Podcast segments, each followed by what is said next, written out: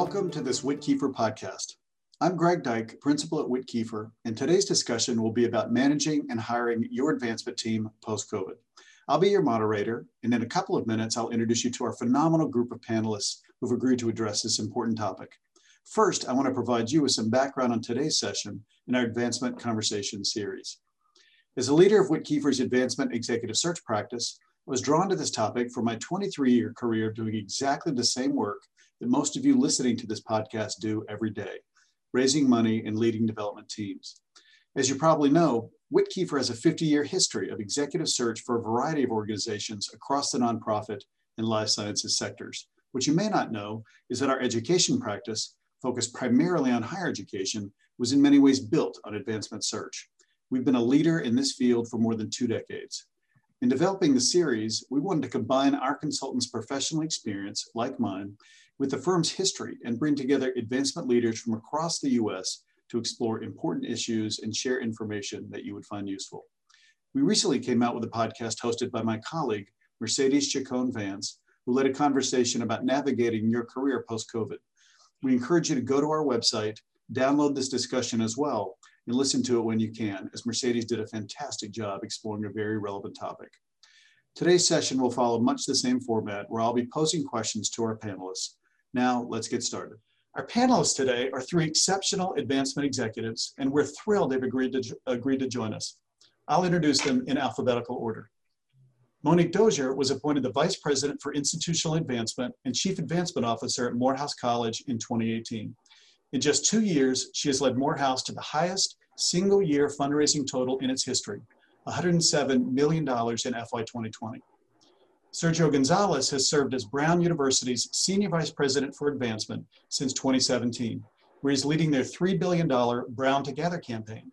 Prior to this role, he led two $1 billion plus campaigns during his 16 year tenure as the Senior Vice President for External Affairs at the University of Miami. Rhea Turteltaub is Vice Chancellor for External Affairs for the University of California, Los Angeles, and has been a leader in the field of higher education for two decades. She has served in her current role for 14 years, including leading UCLA through one of the largest comprehensive campaigns in higher education history. The Centennial campaign for UCLA ended in December 2019 and raised $5.5 billion. Thank you again, panelists, for agreeing to join us. And Rhea, let's start with you. What new or special approaches are you taking to manage and lead your team during the COVID 19 pandemic? Uh, first, thanks for convening us. This is a really important conversation. It's a pleasure to do this with Monique and with Sergio. Um, to, to answer your question, I have to say that those approaches that uh, others may be thinking about, I believe they're actually evolving. I think that the approaches that we took at the early stage of the pandemic, when our teams went home to work remotely um, en masse, uh, have changed somewhat over time. And I think that the notions of leadership focusing on uh, staff productivity and staff well-being um, have been front and center for all of us. But the well-being part was essential at the very front end of this and making sure that everybody had the tools and the technologies to conduct their work at home. We gave out 50 plus laptops to staff that didn't have them uh, to perform their work at home. Uh, we moved 600 people effectively off campus uh, in matter of one afternoon, but with a lot of prep time, obviously. Um, and, and what I would say about the approach that's evolved over time is the way we are thinking now about the work that we are doing. I believe at the beginning, we left the offices in March and saw this in increments, right? We assumed this would maybe be a six week experience. And then six weeks turned to June 30th, which then turned to September 30th. And in June on our campus, we were all given the, uh, the news that all non-essential employees would be home until January 4th. So we're looking at nine months um, total, and I suspect there's a good chance that it could extend well beyond that. So behaviors initially were in these sort of six week increments. Whereas now we're adapting and shifting and talking about, we've got to think about these as intervals.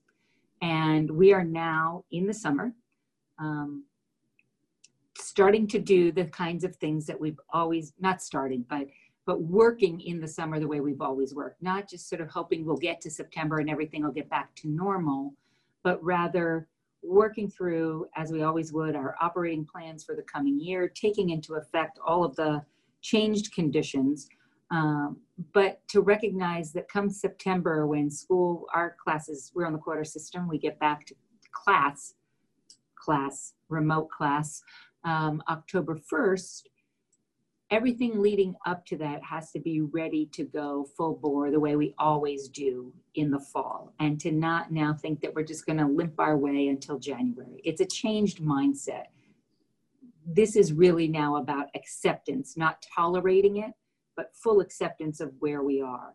And so, um, focusing on staff productivity the way we always have, with some changed metrics perhaps, and we can talk about that more a little later, but the idea to to figure out that we are really in this for the longer haul and um, to also though this summer really encourage and push for staff well-being that people take a vacation whether or not they can leave town whether or not they're going to go anywhere else they need a vacation from their screens.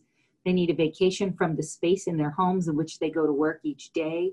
People need to just disconnect and recharge themselves in ways it may just be in the backyard it may just be on the balcony it may just be taking care of home projects that you haven't done that all that other friends are doing because they have more time uh, we've got to encourage our staffs to restore replenish and refresh for the fall so whether it's a weekend plus three days i don't really care but i'm modeling it for our team and i'm taking the whole first week of september through labor day um, and two days even prior, the week prior to that, to get a good long stretch away. Good for you. And those are great insights. Uh, Monique, Sergio, uh, what new approaches are you taking? Monique, I'm happy to defer to you first. Okay, thank you. Um, I think for us, the most important thing is to make sure that the team, um, first of all, stays connected, um, stays uh, connected to each other, but also connected to our, our donors and our prospects.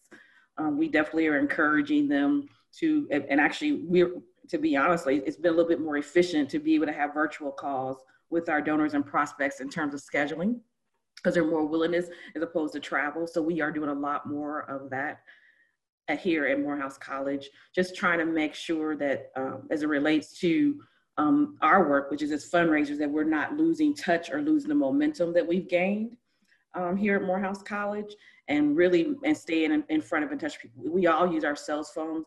I feel like in our business, frankly, that um, being remote since we traveled so much anyway is not as hard of a stretch as it would be for other parts of the organization. But we really want to make sure that as we're remote, that the connectivity is there. So so what I would add is I agree totally with Rhea's um, comment that this is an evolu- this is an evolution, and I'll, I'll just share our evolution, which is not dissimilar from Rhea's. Um, but I'll add a couple of things. Um, first and foremost, I defaulted, and we can talk more about this uh, uh, um, when we went, went into remote working, into a, um, over communicating uh, with team with our teams, and I think a lot of us did that. And frankly, we were zooming you know eight nine hours a day if not more. And and for the most part part nonstop. We felt that that was the, the we needed to communicate. There was a lot going on in the spring as as we pivoted. So i think that that was appropriate and that's what we did. But but to rhea's point i i the it's evolved. And you know one thing that i will say i, I think the balance as i think about going into the fall is continuing to communicate because i think it's critical for a number of reasons that hopefully we'll get into uh, later but I also think it's time to, this has become now a more permanent mode of work. And I know in conversations with my direct reports, we're trying to find the balance, strike a balance in, in thinking about how do we deal with Zoom fatigue? And I'll give you one simple thing that I'm doing, and I didn't know how it would be received, but it's working.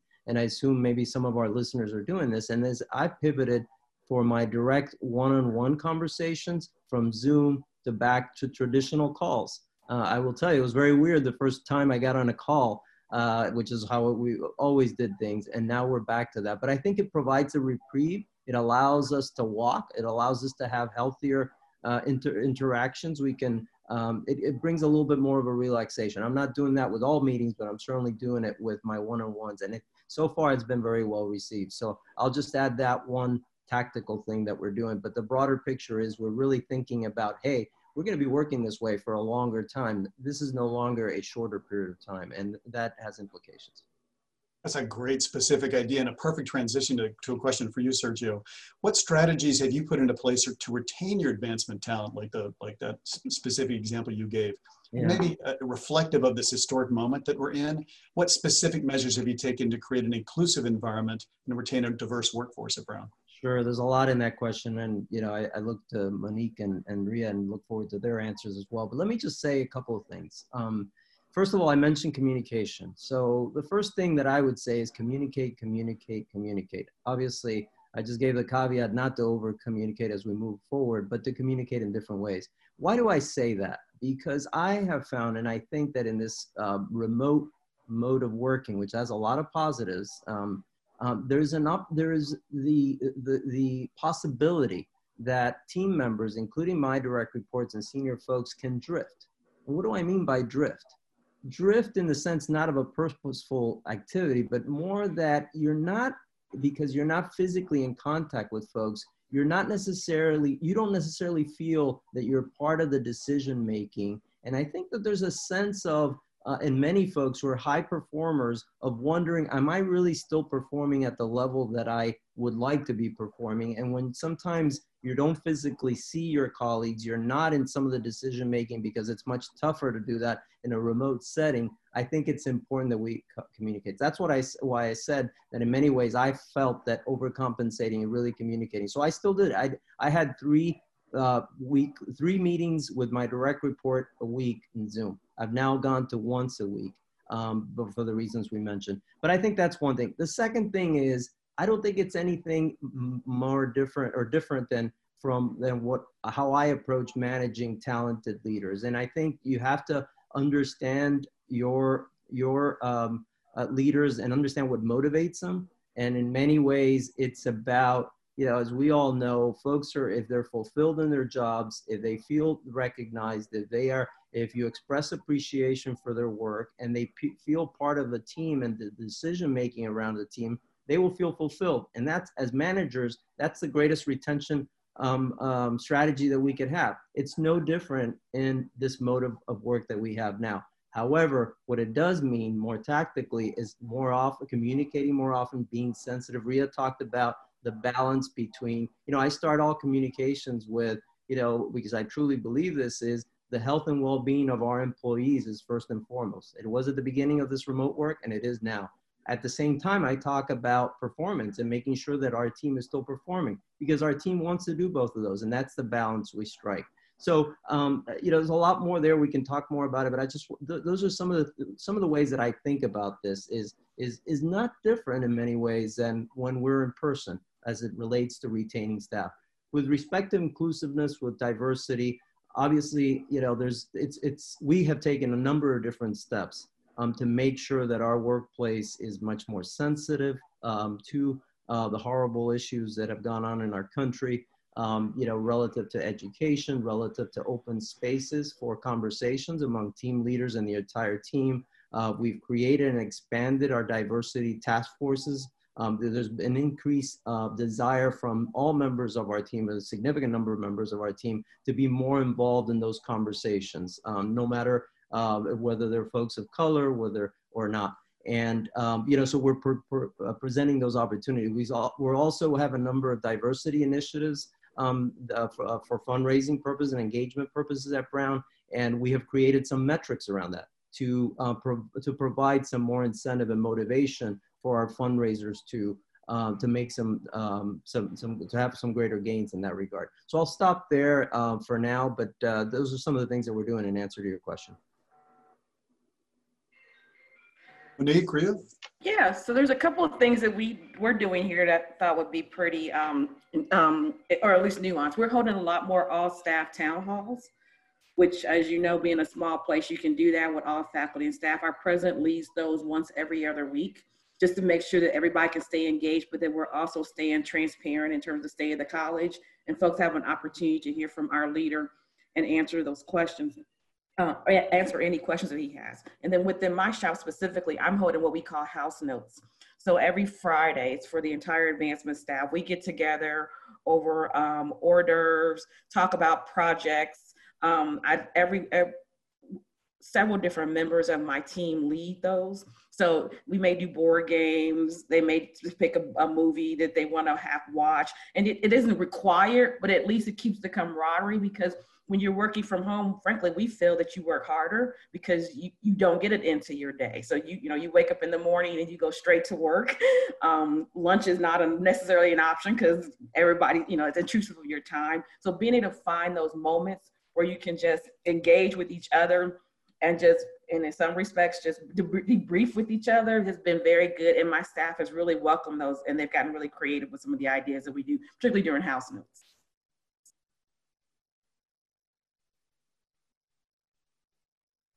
I, I would just add that, uh, you know, in terms of retaining our, our talent, you know, with, with so many positions um, that are frozen, if, we, if you will, in some cases, institutions are talking about hiring chills or pauses. Um, we need more people to step up and step into roles in order to get things done. And so we're actually creating opportunities for people to grow their skills and to build their portfolio of experiences that I think ultimately will not only help retain them, but you know, at whatever point in time is appropriate for them, position them for that next opportunity. So we're taking advantage of, you know, when, when life gives you lemons, you make lemonade, right? When when life says you're not filling that position, that's an opportunity for somebody else. Um, with regard to the uh, an inclusive, a more inclusive workplace, I will echo much of what Sergio has said, you know, creating more opportunity for people to get involved in um, in work groups and task forces around a variety of things that are meant to address our equity, diversity, and inclusion within our department, and then to help lead across the campus as well among some other administrative units. And, and I would say that particularly because we are so disconnected this notion of building greater inclusion and greater belonging is something that everybody is craving and the the outpouring of willingness to get involved and to get deeply engaged in hard conversation i think in some respects is easier in this format for a lot of people because they want to be present for their colleagues. They want to be engaged. They want to connect. And a lot of the conversation is hard, and yet what we're hearing, in many ways, we hear it from our academic uh, colleagues as well, that classroom participation, conversation participation for a lot of students, and I think for a lot of our staff, people are willing to be a little bit more vulnerable and out there in this setting, um, which was counterintuitive to me for a while until I started to realize when people are vulnerable in person, you're even more exposed. And it, in, it begs the question how do I respond to that moment? Do I reach out? Do I offer a hand, a, hand on the shoulder? Do I, how do I manage through that? In this setting, that's not possible. So, what we're left with is genuine listening. And I think that that has been uh, one of the tools that's enabled our staff to really dive in deeply in this. And it's been really gratifying to see. That's wonderful and, and good to hear. Uh, I'm going to uh, share an, uh, a question from the audience. Any one of you can can feel free to respond. How do you? It's very specific too. How do you hold firm on standards and accountability towards goals while being compassionate and empathetic in this time that that we're in, uh, and and empathetic to your employees' different circumstances? I'm happy to start on this one. Um, you know, first of all, I would say you have to be realistic about your goals. Um, yeah, we all, when we pivoted to remote and, and, the, and the markets and the economy started going, uh, going south, we, we all started wondering what the rest of the year would look like from a, from a metrics perspective for fundraising engagement. So first thing I would say to your question is, um, as we move particularly into a new fiscal year is we have to be realistic with metrics. And that's the first thing we did, not only overall metrics for the, for the division, but also for individual fundraisers. So that's the first thing. Um, the second thing um, is, you know, if you have a high performing team, um, as I mentioned earlier, I think most of your team members are going to want to perform. They're going to do well. And um, I think you have to create a balance for them. You have to create some space. I would start, and I have started since the beginning of this, really thinking first and foremost about their health and well-being. Um, that's a first and foremost. And if they're, if one of the, in that balance of performance and, and health and well-being, I err on the health and well-being side if there has to be uh, if something is compromised. And uh, you know, because these, if you're they're high performers or they're people who you really appreciate on your team, you want, you know, they're you're a family. You want to be uh, supportive of what what they're going through and recognize, as we all know, that everybody's circumstances during this COVID-19 situation, working remote, is very different. Um, so you really um, have to be flexible. You have to be understanding. Um, you have to be there for folks. But at the same time, we all want to perform and uh, the individual wants to perform as well because they want to feel fulfilled. And when you think of it that way and you approach your management and your teams in a, ba- in a ba- you do that in a balanced way. You know one thing that came one of the questions and many of you may have had this initially the first question i got from one of my team leaders is are we now that we're remote going to account for folks time you know daily and they they have to report on what they're doing. That was you know my, my initial reaction to that is no there's no way we're going to do that. We have to be really sensitive. On the other hand you'll see we'll perform and we'll find ways to do it and folks uh, who are motivated will do it. So that that's there's some that's my thinking around that question. Well, those are good insights. Monique a, the next question is for you. Uh, and kind of building on, on sergio's answer how are you and your team continuing to work towards fundraising goals in a budget restricted environment so as you mentioned earlier you know we've we've had two well we've had two technically historical fundraising years. This one being the largest of 107 million, um, which is which is phenomenal. Because when I came to Morehouse, they were averaging about 13 million dollars a year in fundraising, and I've only been here two years. Part of this, I believe, is indicative to you know.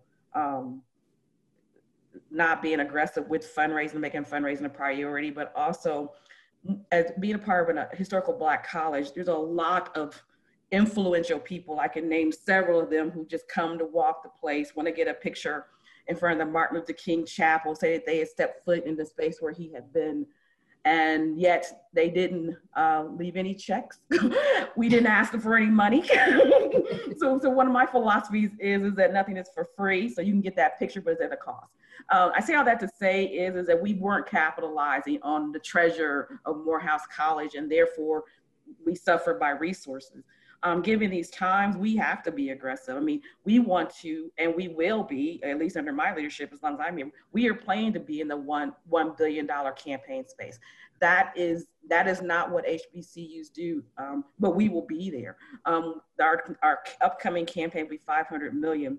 During these times, I know we focus in on the health and well-being because of COVID, but um, we being remote, given the racial inequities that are happening in the country, we can't keep up with the phone calls of people want to say, how can we support Morehouse from the partnerships, from the Hastings gift that we most recently received, from the uh, Mackenzie Scott that we received, from Oprah calling my cell phone, which I never would have thought would have happened in my in my entire lifetime. Um, this is this is a time where we should fundraising. Um, we have great opportunities here at Morehouse, and and we need to make sure that uh, those opportunities are netting in gains for our students, and that is our focus. Um, resource constraint, yes, but resource constraint to me means that's because you chose to be as opposed that you have to be. And so, given that we put a, a greater emphasis on fundraising, staffing, um, being accessible to uh, donors, but also being aggressively looking toward uh, philanthropic opportunities available to Morehouse College. Um, um, we the resources will come if, if the if the productivity remains. I will also just add, it's my final note here is if most of you know or some know, I'm a data scientist. So we really, really do focus in on productivity as it relates to readiness. So although um, we, we do not fall short on building relationships because that's what it's all about, but we are looking in terms of modeling that we have built for folks who are closer to making a gift as opposed to those who are long ranging given our immediate needs. So we are really using data in our efforts here. Uh, we built several different models to make sure that my gift officers have the opportunity to focus on the right folks at the right time to hopefully create some immediate returns in our investment and we're seeing those results while we still build those longer term relationships that will, you know, sustain Morehouse College over time. So that, that, that is our approach to the work. And, and I would add that one of the things I think we all have to be mindful of is helping our campus leaders recognize that their goals need to be really clear and perhaps redefined, but to remember that philanthropy doesn't fill budget holes. Philanthropy is an investment in excellence. So our campus priorities need to reflect that reality. Now, it may mean that we take certain sets of needs and package them in a way that, that are indeed aspirational. But I certainly am experiencing a lot of academic leaders and indeed the campus leadership thinking that just turn to the development office and we'll solve this problem, this problem, this problem. That's not how it's done. We all know that. And so asking of our own leaders to be exceptionally forthright in reminding our academic leaders how they need to be thinking about what our role can be in a budget restricted environment because it's not just going to fill the hole. We all know that. We have to be bold enough to remind them of that. So you're building on that is a, yeah. a great transition to the yeah. next question, which is how can vice presidents and all leaders in advancement on college campuses make the case for hiring advancement talent in this current environment, which is so challenged? Uh, and how have you made the case specifically? Yeah. So in many ways, Monique and, and Rhea have just made, you know, made the case. That's the first thing. You got to make the case for investment and, and development. And, and, and in some ways, you know, we all know the rules have changed uh, for us relative to solicitations, in-person meetings, in-person events. And, but it doesn't mean that we, we all know, everyone on this call who's involved in, in, our, in our wonderful business know that we can still make it happen and we've made it happen. So we have to be true to ourselves first and foremost. I think the first thing is uh, recognize that we have pivoted. We, things like solicitations for large gifts on online are possible um, and, and, and in many ways preferred by our donors. And similarly, we have all uh, kinds of Zoom events and engagement activities and things of that nature. So um, that's the first thing relative to the budget issue is we have to be true to ourselves. We have to really think about what the year ahead will look like and really plan differently and recognize that change is going to happen. But back to the, the, the question, this, the immediate question about how do you make the case? Um, you know, and I think, again, Rhea and Monique really made the case for this is you know, we are seeing that philanthropy is very much alive. We've seen that in the past four months in, in, in every institution. And to build upon that, we're going to need some resources, and we're in a relationship building business. So, this is a case I make. And, and thankfully, my leadership understands it and is so engaged in this function that they really get it. Um, but you know, we need people to engage people to be able to make the case to support the university or to further engage with the university from a volunteer perspective. So that's the first thing. The second thing is fundraising is happening. It's going to continue to happen over the next six months, and we need to invest the resources. And if we lose a person or we have a vacant position that we need to make sure those resources come in to build those relationships or to have the virtual events, whatever the case may be, we need to, to make it happen. The other point that I make is that you know the, things will turn. We don't know if it's it'll be in six months, it'll be in a year, but we're going to go back. And I've been a firm believer in this, and I've advocated internally for this that we will there will be a new norm where we will go back to a significant percentage or amount of the work that we did like we did it. I don't think we're going to go back to everything we did. Um, and we already have glimpses of that, but we're going to go back and we're going to need the folks. And as we all know, hiring um, staff and talented staff and having folks move takes time. And if we're not ready to do that, the moment that we're ready to go again to the new norm, we're going to be behind the eight ball. And for those of us that are in campaigns or about to start campaigns or even finishing up campaigns, we can't afford to do that. We really need to be prepared. There's a ramp up that really needs to take place. So that's kind of that's how I make the case uh, among you know, and then using data. I think we find that a lot of our academic leaders, in addition to what Monique and Rhea said, I, I, think showing data points about the importance of having staff, even in these times, is critically important. The, I would the, also say, oh, one more thing, oh, I'm sorry, one more thing, because no, I, I thought about this, Rhea, is, you know, there, there can be a tendency, and I imagine some folks have this at, at institutions that say, hey, you're not traveling as much. Your folks are not as busy as they used to be. And frankly, that is not the case. And it's imperative upon us to make the case and explain why our folks are as busy as ever. Because it's very easy and very simplistic, you know, and appropriate for folks who don't know our business and how we've pivoted to think that we're just not engaging donors as much as we used to. We're, our teams are working, folks are working full time and working just as hard, if, if not harder in some cases. So we need to make the case to our finance partners at the our institutions and our leaders so that they can see what's actually happening. Sorry. Right. The, na- the naive view that, oh, it's just cocktail parties and dinners. Right. So you're not having those, therefore you're not performing. When in fact, we've pivoted to doing so many more events to keep people engaged. There is so many, there's so many opportunities. But I also want to add that in addition to the data, to make the case allies help significantly.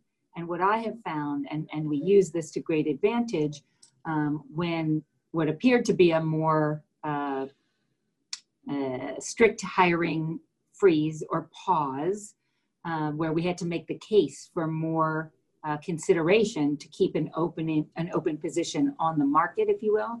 Um, the deans do not want to lose their staff and so I partnered with deans to actually speak to the campus leadership about why, no, this is not a position I'm willing to share with another uh, colleague.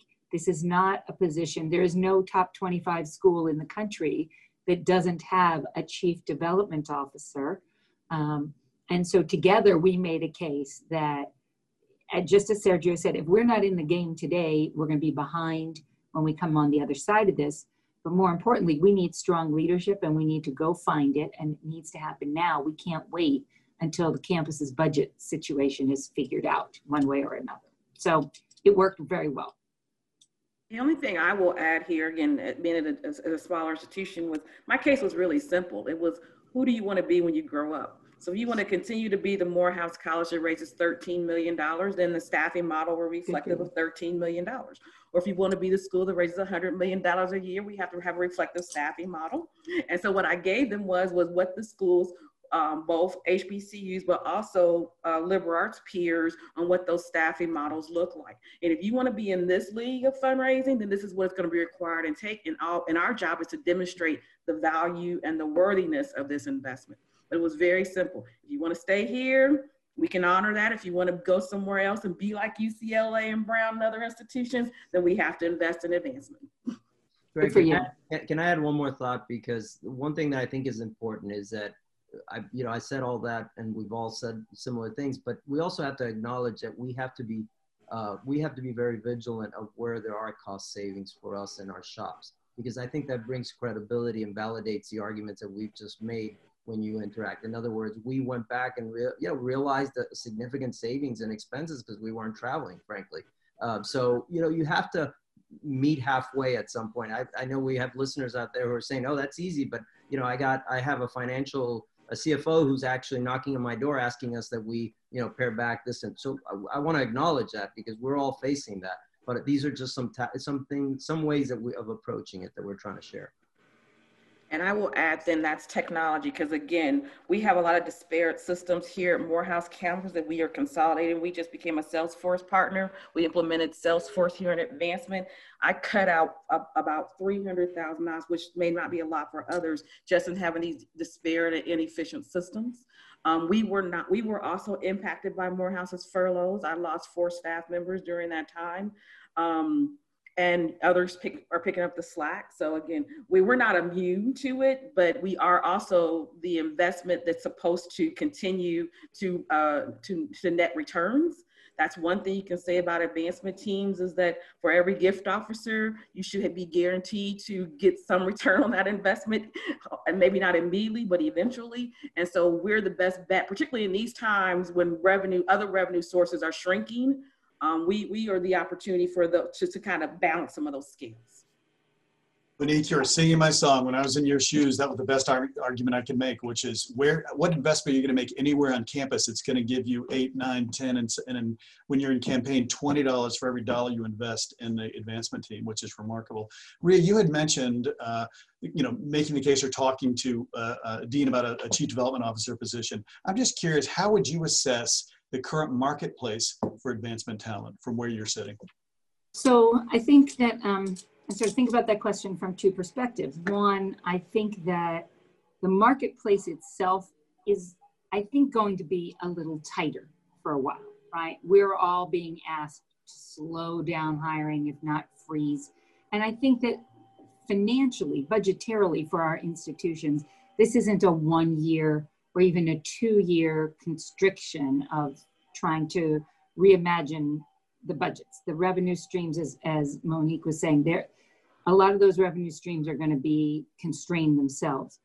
So I think that um, the marketplace in and of itself may be tighter, but as a result, the marketplace of talent may in fact be much larger.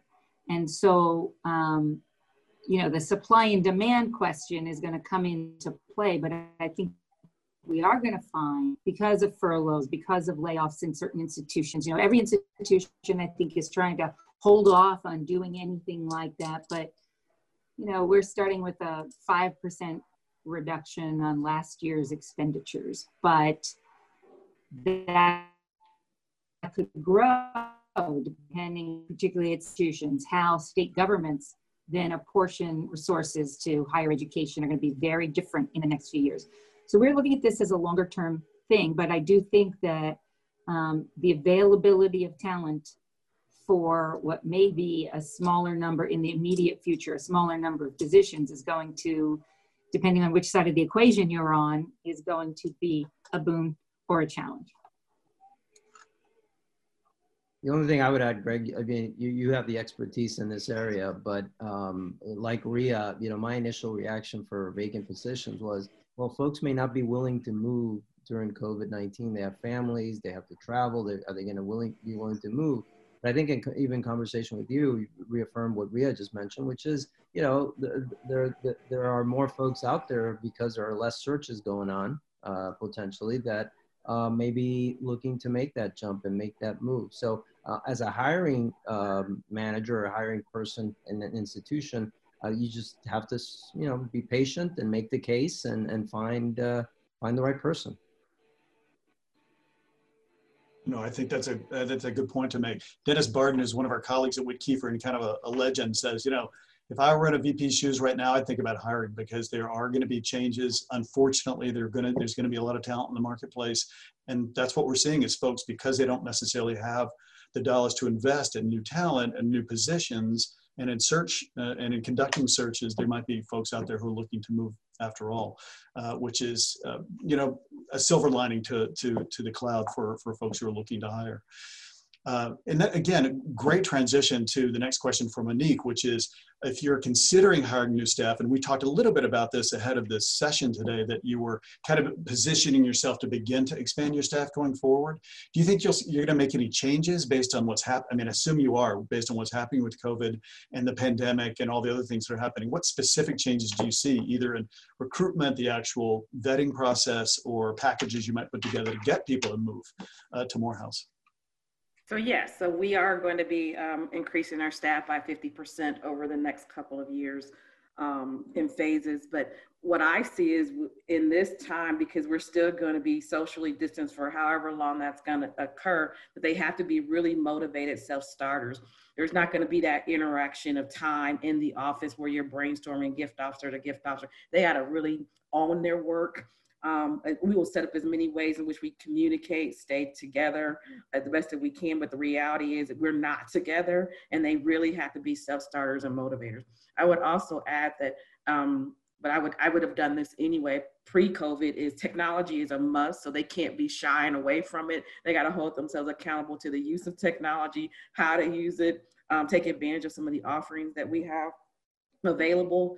And then, you know, if, if as many of us say, when it comes to a discovery visit and face to face, it could be a challenge within itself. Try doing it on Zoom. So the point of that is that they really have to really want to be able to manage those our relationships with our key constituency, and or make uh, building more relationships on on the house about the house. So the customer service piece is is paramount for me in, in terms of my hiring and the commu- and communicating uh, will be in the future for for the positions that I plan to hire. Thank you. We, we are stopping. our we set our goal for 100 million again this year. So in wow. Good for you. Good for you. It's a brave new world. Might as well take advantage. Rhea, it sounds like you might be slowing down a little bit on your hiring side, but you may have some thoughts. But Sergio, are you have you changed your hiring practices or thinking about the ways that you're bringing on talent going forward?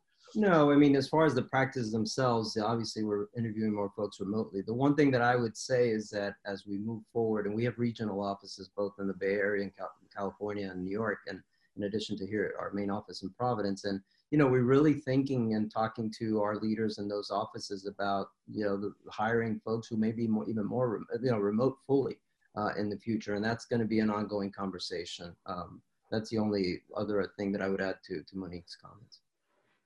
So we have lots of questions from the audience. And in fact, some of the questions have been uh, have been kind of responded to in your in your the answers you've given already. But there's one in particular that I'm going to paraphrase slightly. But because I'm a former fundraiser, a recovering fundraiser, as, as I sometimes say, I, I just want to ask it because I think it's important.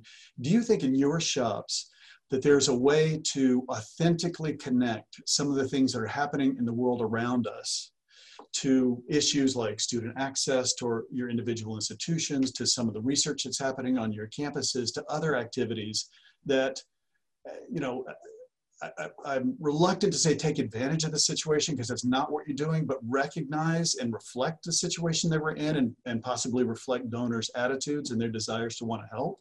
Are there ways that you're shifting and, and are able to do that now? Well, I'm happy to start, and and I think I probably speak for my colleagues here. We've all had, and a good number of folks on our call today, and we've all had to pivot and uh, pivot. Uh, you know, we were in a position where many of us didn't even know whether solicitation was appropriate in late March or early April, and then we pivoted. Most of us have pivoted to causes that were uh, more directly related to student losses and COVID-19 on our campuses and things of that nature. And more recently, we've we've pivoted to some of the racial injustice issues that that folks care about. The only thing, the one thing I would say is to, to the question is yes, um, I think that there's an opportunity. It's sometimes a little bit harder. We have to do it virtually, but I think we've all pivoted one way or the other. Um, a lot of this is about listening and understanding your donors and your constituents' interests, in addition to communicating your priorities. Uh, there's a big issue around, and we're having it now as we head into the fall, which is do we go back to communicating and talking about our long-term campaign priorities, or are we still in a world where our donors are going to be more um, uh, prone to and more interested and have greater affinity to some of these issues that are happening in the world and on our campuses. And I think it's going to be a balanced approach and it's going to be individualistic, but we all have to be prepared to be able to do that through virtual means and the means that are we're available to us now through our communications with donors. So that's how I, I kind of see your question. So I'll speak uh, briefly about this, but I'm in Morehouse, place where I graduate uh, four or 500 African American males every year. I have 2,000 African American males on this campus. I don't have a pivot. We are the story of what's going on in terms of racial inequities, but we are solving for that in terms of what we provide our alumni is, uh, you know, vast in, in what they've done and from um, leaders in, in, in thought right in their fields, but also what they've done in the world to make a difference. That's what we are about. So for us, this is really for us to be, for folks to recognize what, what the value proposition is of a Morehouse College now and into the future. Um, as it relates to academically, we we've been we we have a lot of things that we are doing um, and again i think that covid is forcing all to think about this but as it relates to technology so we i have partnerships of purposes with all the four big tech firms dell my, uh, apple microsoft salesforce for this purpose so we can come together as a part of a global think tank to talk about how the transitioning of, of technology in this space because when we even go back on campus that the need for technology is, is not going to go away. It's going to be just as great. So we are doing a lot of that in terms of positioning ourselves. And, and again, just making sure that we're staying true to who we are, but um, not limp, but but making sure that everyone else knows what what the value proposition is of my institution and and, and why the investment should be made. Um, my president always says, and, and he says it affectionately, but where in this world would you be where there's 2,000 African American men walking across the yard, because most of those places you wouldn't want to be. So think about it. I am educating the next generation of leaders, and that's a powerful story. So our story resonates with the time, would, it, would, have, been, been a story that should have been resonating in the first place. I, I, I'm not pivoting. I'm just putting a recognition to it. Oh, that's perfect. Uh, uh, and, a, and a great story to tell as well. We are at the 45 minute mark, but I'm going to use my moderator's license to ask you one last question, only because it came from an audience member. And I love this question. I would just want to end with it if you don't mind. So we'll, if we can add for five more minutes. Uh, the question is this um, What's the best piece of management advice that you've received that you still use today? So you want me to, I, I don't want to always be first, but I'm happy to answer that one and, and, and hear my colleague. So you know, it's it's it's interesting. I love managing and managing teams, and I, I, I would say I have several. I'll be very quick, but the first one is treat others like you would like to be treated, and um, that that's been my guiding compass uh, uh, in managing.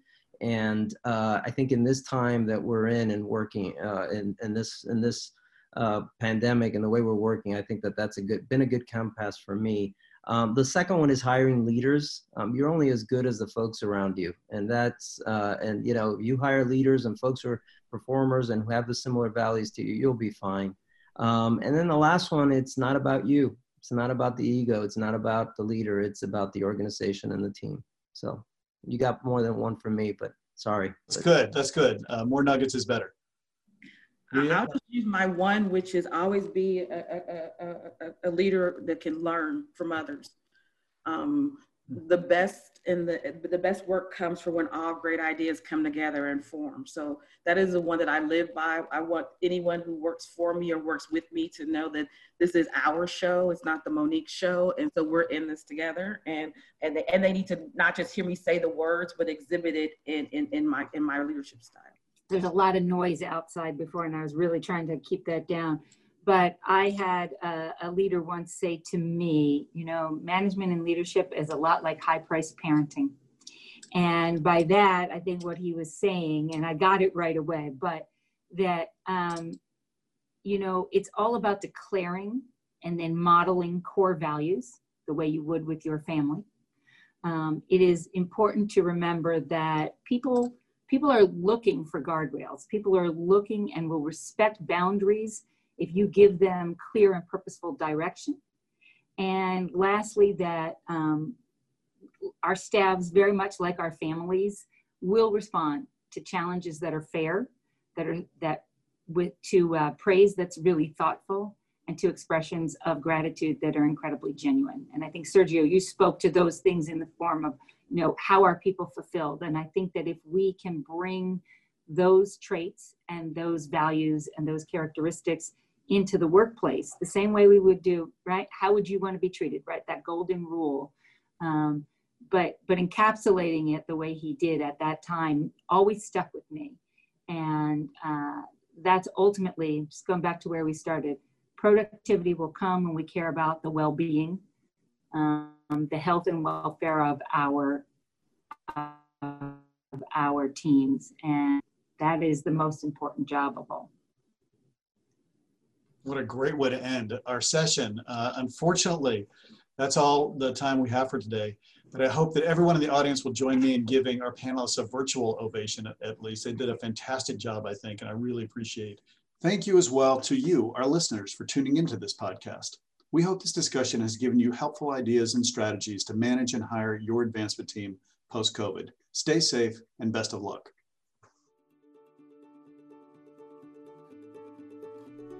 Thank you for tuning in. We invite you to visit wittkieffer.com to learn more about our expertise in leadership and view our open searches. You can follow Witt on our socials LinkedIn, Facebook, and Twitter at Witt but Kieffer makes no warranty, guarantee, or representation as to the accuracy or sufficiency of the information featured in this podcast. The information, opinions, and the recommendations presented in this podcast are for general information only. Reliance on the information provided in this podcast is undertaken at your own risk. This podcast should not be considered professional advice. Third party materials or the contents of any third party site referenced in this podcast do not necessarily reflect the opinions, standards, or policies of Witt Kiefer. WittKieffer assumes no responsibility or liability for the accuracy or completeness of the content contained in third party materials or on third party sites referenced in this podcast, or the compliance with applicable laws of such materials and or links referenced herein.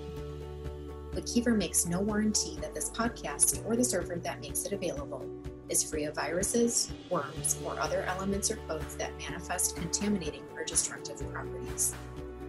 WittKieffer expressly disclaims any and all liability or responsibility for any direct, indirect, incidental, special, consequential, or other damages arising out of any individual's use of, reference to, reliance on, or inability to use this podcast or the information presented in this podcast.